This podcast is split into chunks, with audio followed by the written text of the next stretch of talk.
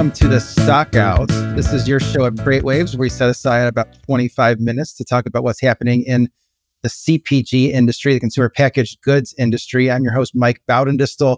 I'm the head of intermodal solutions here at Freight, FreightWaves. I do a lot with uh, intermodal data on the data side of the business and also uh, do some uh, content creation here at FreightWaves uh, related to uh, intermodal and uh, industry. And today on the CP- CPG show, we're going to be talking about tracking and tracing in the consumer goods space. there's some new FDA regulations that the food industry is scrambling to supply um, comply with. I'll talk through those as kind of a review. Um, those went into effect um, in uh, late last year, uh, you know, for the implementation in 2026. So I'll talk through a, a little bit about that. And then I'm going to be interviewing Michael Johnson. He's the CEO of Metrc. That's a software and data company that tracks the legal cannabis industry um, from seed to sale, mainly on behalf of state government. So we'll learn uh, more about that. Seems like a critical uh, business in a in a growing uh, industry uh, really seems like it would help uh, sellers and uh, manufacturers play by the rules. Really sort of protect those that um, you know enter into the agreement with the, the state governments to to to abide by the, the rules of, of the state, delivering safe products, um, and then from the government's perspective, making sure that they get the the, the tax revenue that they had intended. So that'll be interesting. Um, and before I do those things, if anyone is not already signed up for the CPG newsletter, do a newsletter that comes out every Wednesday. Um, one of many newsletters we have at FreightWaves to keep you up to date on the freight industry and, and supply chains. All you have to do is go to www.freightwaves.com, go up to newsletters, and it's going to be the first one there under uh, supply chain. So, um, encourage you to do that. And I also encourage um, you to attend our conference on June 21st and 22nd in Cleveland. It's going to be at the Rock and Roll Hall of Fame. Uh, should be a great time. Uh, lots of good speakers there, and uh, some speakers that uh, pertains you know, sp- specifically to the CPG industry here. Uh, Nestle, Coca Cola, um, and and L'Oreal. So basically, the biggest food and beverage company, and then the biggest packaged beverage company, and the biggest you know cosmetics company. And then we're also going to have a shipper only roundtable where CPG companies and other shippers can compare notes and what they're seeing in the marketplace. Maybe um, you know compare strategies to uh, deal with the loose, um, you know, freight market, how to maybe position themselves for when the freight market ultimately uh, turns and it's uh, tight again. So I'll go through just one, um, you know, CPG news story here, and this is really kind of a review of, of what happened late last year. Is the FDA came out with new regulations for food traceability that are going to be implemented by January 20th of 2026. So they gave them about three years uh, to comply from the time that uh, the the regulation was was issued. It's in the 600 page report. It does seem like it's a lot to unpack, a lot to comply with, uh, but it does seem like this is going to be a big trend in consumer goods when you have things like the baby formula shortage of the last year year and a half. Um, you know, b- reports of bad peanut butter, the you know leafy greens causing problems, even things like cereal and the supposed Lucky Charms issue. So, so all those things, um, you know, I think are going to be big uh, things that the CPG com- uh, industry is going to try to comply with. There is this food traceability list that the FDA rolled out. Have a graphic that shows a little bit of a part of that. So this is just a, a, a snippet of it that shows you know cheese, and uh, it, it, sort of goes on to include um, shellfish, nut butters, leafy greens, among other things. And so these industry participants are going to have to comply with providing, collecting, and providing certain data points at certain times of transformational events and handoffs. Uh, basically, when one party takes delivery of the cheese from the manufacturer to the distributor, that's going to have to be recorded. Um, and so the objective is when there's some contamination or spoilage that it can be resolved quicker, where they know not just um, sort of what happened, but exactly where it happened in the supply chain. So it should result ultimately in fewer supply chain issues. Um, and the, the three years that they that they had, um, FDA says it should create a harmonized universal language of food traceability. Uh, the Food Industry Association and National Grocers Association came out against it. As you probably uh, would imagine, um, seeing things a little bit differently, citing the quote, tremendous investment of time and resources. Um, and also the FDA maybe exceeded its authority, um, you know, by issuing those uh, regulations. So I think that's going to be a big uh, topic. It's just the traceability uh, within supply chains in the in the consumer goods uh, space. And uh, I think that leads nicely into uh, today's guest. Um, intro today's guest is Michael Johnson, CEO of Metrc. This is a company that's tracked and track and trace throughout the legal legal cannabis industry, mainly on behalf of state governments. Um, Michael, thank you for joining me. Thank you so much for having me. Very, uh, very excited. Certainly, uh, having the conversations about traceability and CPG is right up our alley here at Metrc, and, and certainly something we're already doing at a uh, at a at I think a pretty successful level uh, with a with a fairly seamless interpretation of what those rules can look like at a very granular level for a highly regulated industry. Mm-hmm. Yeah. So, those for those not familiar with Metrc, why don't you just give us a quick overview of um, you know who you are, what you do? Absolutely. Metrc is a software platform that is uh, primarily in the regulatory environment, and uh, the vast majority of our of our customer base uh, is in the cannabis space. And so, we will sell our our offering to states that are trying to regulate legal cannabis. Um, we then come in and and kind of uh, are are a part of that organization or part of that infrastructure and really the backbone of the compliant cannabis commerce e- ecosystem. Um, our advanced track and trace technology ensures that all the regulatory and corporate stakeholders can accurately gather, uh, utilize transaction data in order to protect public health, to grow the legal market, to protect tax revenue, um, so on and so forth. And, and, and I really want to emphasize the public health part on this because this is really the most critical element with what we focus on and what we think is uh, is most important when you're talking about uh, a substance of um, that that I think is has been a little bit um, a little bit hotly debated in terms of the cannabis space, but it's making folks um, comfortable uh, with the with with cannabis, making folks comfortable with the regulatory environment is certainly something that we uh, we put at the forefront of our mission. That makes sense. So the governments want to make sure the product is safe and it's not tampered with, and uh, they want to know what's in the product, so it's not, not harmful. I mean, how often, you know, from let's say seed to sale, does a, a, piece of information need to go into the system normally? And it's sure it varies state by state, but, but just how, how much information actually it needs to be transmitted? It's it's actually a, a, lot more complex than just you know state by state. You get into what's being produced. So you start with the plant. Plants grown and generally identified as a um, as a as a viable plant when it reaches a certain height, and those regulations are going to change state by state.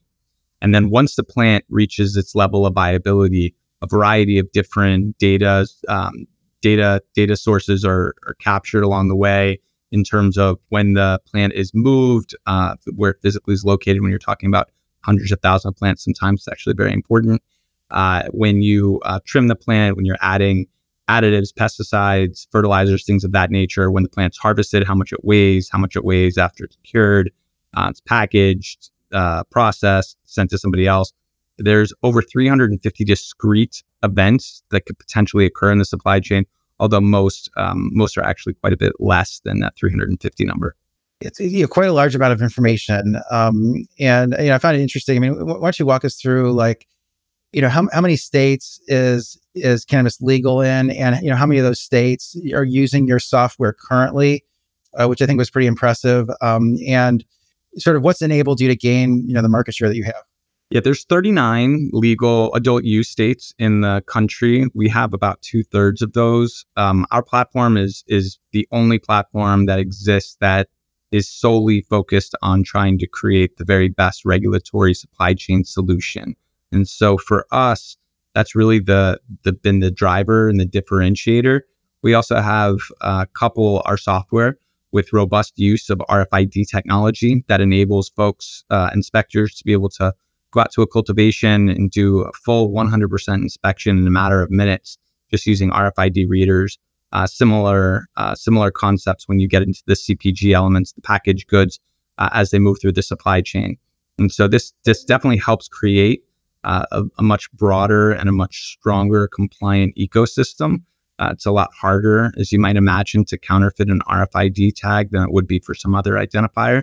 But it also allows for dramatic efficiencies for folks that are in the space to take advantage of RFID, seeing as how it's already included in the tags that are government required. Yeah, so it's really kind of a comprehensive solution. Um, you know, eh, what, what, do you do to make sure that this software and data is secure and that there's not any uh, downtime? We spend a ton of time on trying to ensure that um, we've we've created a secure environment. Each state is actually a separate, unique environment, very different than a traditional SaaS platform. Um, we're we're pretty tight in terms of who has access to that. cybersecurity is is really something that every software company and really every company in general should pay close attention to. And so we've been able to um, been able to to not have any material issues so far. Um, we constantly pay attention and are trying to uh, add to our investment and understanding, make sure we're getting ahead of the curve for any of the latest and, and most impactful risks. Um, from a, uh, actually forgot your second question. I'm sorry.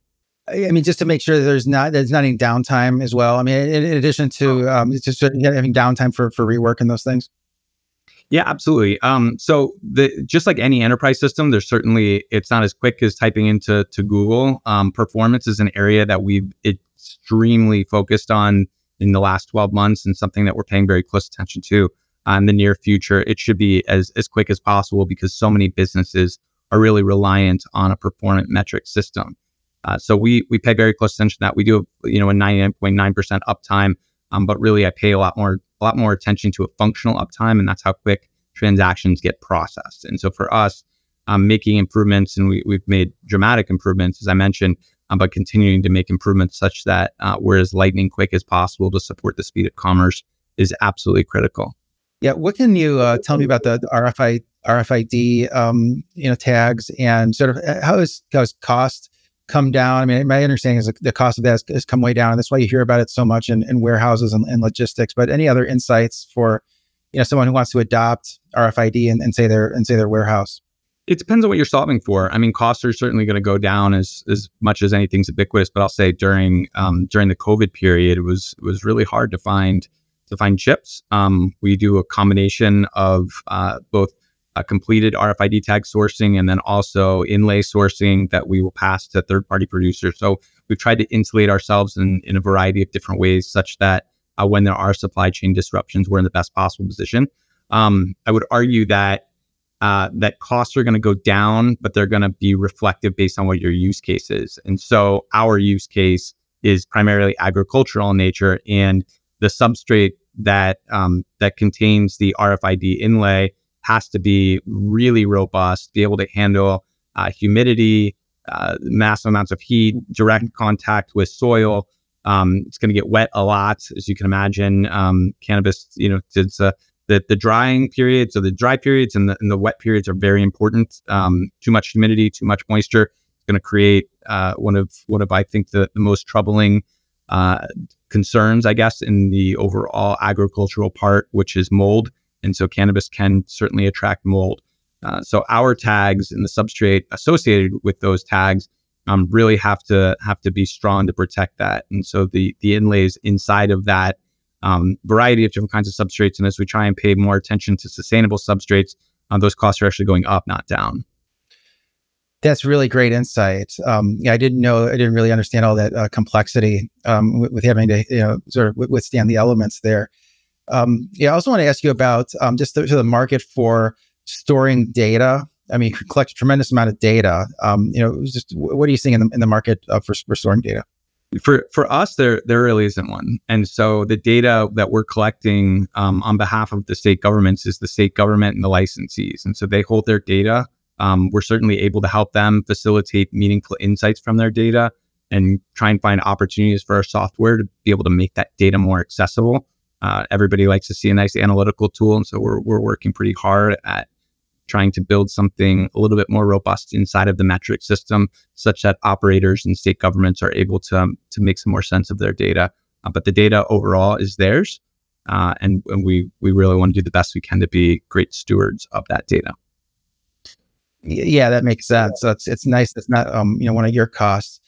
Um, you know, I guess the, the, the state government, so they they you know employ you for like a number of years. It's, it's, it's contracts that's that's in a number of, of years, I would imagine, and it does seem like the safest thing for a state government to do that's um, you know gets into legalizing cannabis would be to to you know do, do business with the, the largest player in the space. Um, you know, you had a couple press releases about about you know some conquest business um, where you took business from a competitor. Um, can you talk about um, you talk about that? Yeah, we uh, uh, look. I said we have the. We feel that Metrc has become um, the backbone of the industry and the standard for which the industry can operate. And we think that we can provide really meaningful solutions to all all participants, over 39,000 of our currently existing legal licensees uh, through the Metrc ecosystem. We can expand that to the rest of the country to help facilitate that standard. Again, we're really focused on the on the regulatory compliance element and trying to create the best solution so that compliance is as frictionless as possible and the rails that that the ecosystem is able to operate on is as effective and as strong as possible. So Metrc's focused on that makes us the only uh, party that that's focused in that in that arena, and we take it very seriously. It's it's an honor and a privilege to be able to represent a state government in trying to help protect public health and protect the ecosystem of their industry. Uh, we take it very very seriously, and I couldn't be more proud of Metrc for being able to hold that hold that bar and hold that flag for those states. I think you said um, your um, your clientele is, is um, you primarily deal with the um, the cannabis industry. Um, is sort of what what other industries uh, do you do? Yeah, we've done a ton of different things over the years. So Metrc is actually kind of a 30 year old startup, which is super interesting. Uh, get got its its start in um, in CPG, uh, in fresh food, uh, a couple different supply chains. We're actually based in Lakeland, Florida, which is a huge distribution center in Florida. Uh, distribution, as you, as you know, in, in Florida can be quite challenging. Uh, Lakeland's right in the center of the state. So a lot, of, a lot of agriculture, a lot of distribution. That's how Metrc began. And that's why it was, uh, you know, such a, such a seamless fit into the cannabis space. But we've also worked in police evidence rooms, uh, air cargo transportation, fresh, uh, fresh food, as I mentioned before, strawberries and, um, uh, even frozen food, like uh, the original, one of the original use cases for what is now um, kind of emerged and, and what gave birth to, to the Metrc system was uh, frozen frozen shrimp. So there's a there's a lot um, there's a lot of opportunity we think to kind of expand and push for, push further down the path into regulatory supply chains, uh, especially those that really want to get as um, as seamless as possible with the use of RFID for passive data collection. Yeah, that's really interesting. Um, yeah, we end up talking a lot about Lakeland, Florida, F, F FreightWaves uh, for all the reasons you, you mentioned. It's a, its importance there. Um, you, you know, I wanted to ask you also just about the um, appetite for raising capital um, in this in the space. You know, I mean, maybe it's almost a two part question, right? I mean, it, the the appetite for investors to invest in SaaS business, leveraging RFID, and then those that are interested in in something that touches the cannabis space. But it was just interested to any any, any insight you have there. You know, we're very fortunate to have some some great investors behind us and been with us since 2018. In, in addition to the founders that have been here since longer than that, uh, Tiger Global is the, the largest venture capital firm in the world. So we've been very fortunate. Um, but as we grow, we continue to evaluate opportunities to kind of expand our cap table to um, see if we can bring some more folks into the business that um, that we think can make us smarter. I mean, there's always there's always another opportunity out there. There's always another frontier. Um, there's always somebody that's out there that's smarter than you are, and so uh, we pay close attention to to those opportunities. They emerge. It's a little bit of a of a harder market, I think, for a lot of folks right now. Um, and as you mentioned, cannabis is even tighter. There was there was certainly what what some would call a green wave for a bit of time, and um, and really I think the market is maturing quite a bit to where so many folks got into it, and and frankly, some just won't make it.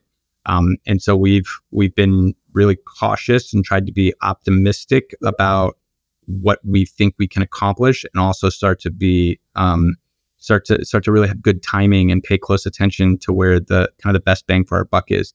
Um, but we want to make sure that we're building something here that is that that gets to a, a meaningful level of profitability, uh, growth, and sustainability. And we think um, we think we'll do do just fine by those that choose to invest in our space. Uh-huh. Yeah, I think that makes a lot of sense. I mean, you have the advantage of being the incumbent um, with so many states uh, already. Um, interesting, call yourself a thirty-year-old uh, you know startup too. Um, is any any anecdotes that you've heard from you know customers that they learn from the data that you know they, they from your system, either about you know things that weren't being taxed properly or exceptions or, or just any sort of anecdotes that they sort of derive from from from the insights.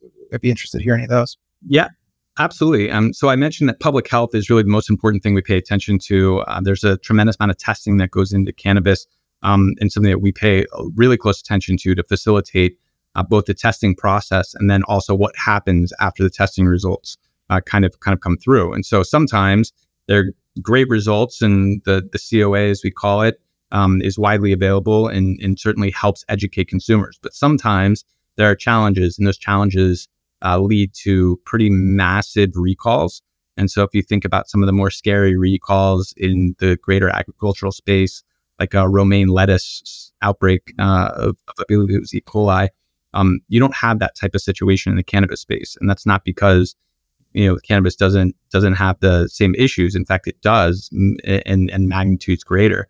Um, but because the traceability functionality that exists within Metrc allows us to be able to see and be able to show uh, both the state regulators and also the licensees exactly where each one of their products are, exactly which plants might be affected, um, be able to identify where anything is at any point in time, certainly has helped facilitate and ultimately save the industry hundreds of millions of dollars over the years.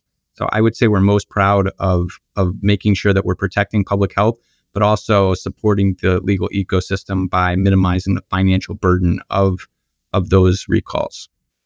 Yeah, that's very interesting. I mean, it, it just seems like um, you know the more of this data that's collected at, at various stages of the supply chain, you know, you can eliminate you know bad actors. You can seems like you can just um, you know if there are issues with the product, you can identify those issues quicker. So you know there aren't more people consuming you know a bad product while they try to figure out what the issue uh, is. Um, so all these things I think are are, are really helpful. Um, is there anything I'm, I'm forgetting to ask you? Uh, just sort of based on my lack of knowledge of the, uh, of the business. I mean, it, seems like you have a lot of great yeah, opportunities here. To- so we're we're just another software company. It just happens to have been that we found some some um, some really unique opportunities inside the cannabis space. Um, I think a lot of people ask us what's it like to be part of a cannabis business. We have people that are active, I'm sure, and in, in, partake in cannabis, and many, many that don't really like know their business, uh, like every other business that I've been a part of. Mm-hmm. Uh, what we're doing is trying to solve for uh, solve for a, a, need that the government, each state government, uh, identifies as something that's sometimes statutorily required, as is track and trace is statutorily required in 38 states. So we're trying to create the very best software solution that enables the state regulators to be effective, but also makes it possible for folks that participate in the ecosystem to be very successful. Over 70% of the users of Metrc do not um, do not actually use another third party system, which is really impactful when you think about the fact that we're primarily here to facilitate regulatory compliance, but we really are the backbone of how businesses operate inside of the cannabis spectrum. Yeah, I'm sure that drives a tremendous amount of stickiness and um, you know very lo- little churn i'm sure if if any. Um, so yeah really interested um, you know to, to, to, hear about this. And um, for anyone who wants to uh, you know learn more and, and, reach out directly to you how, how would they do that?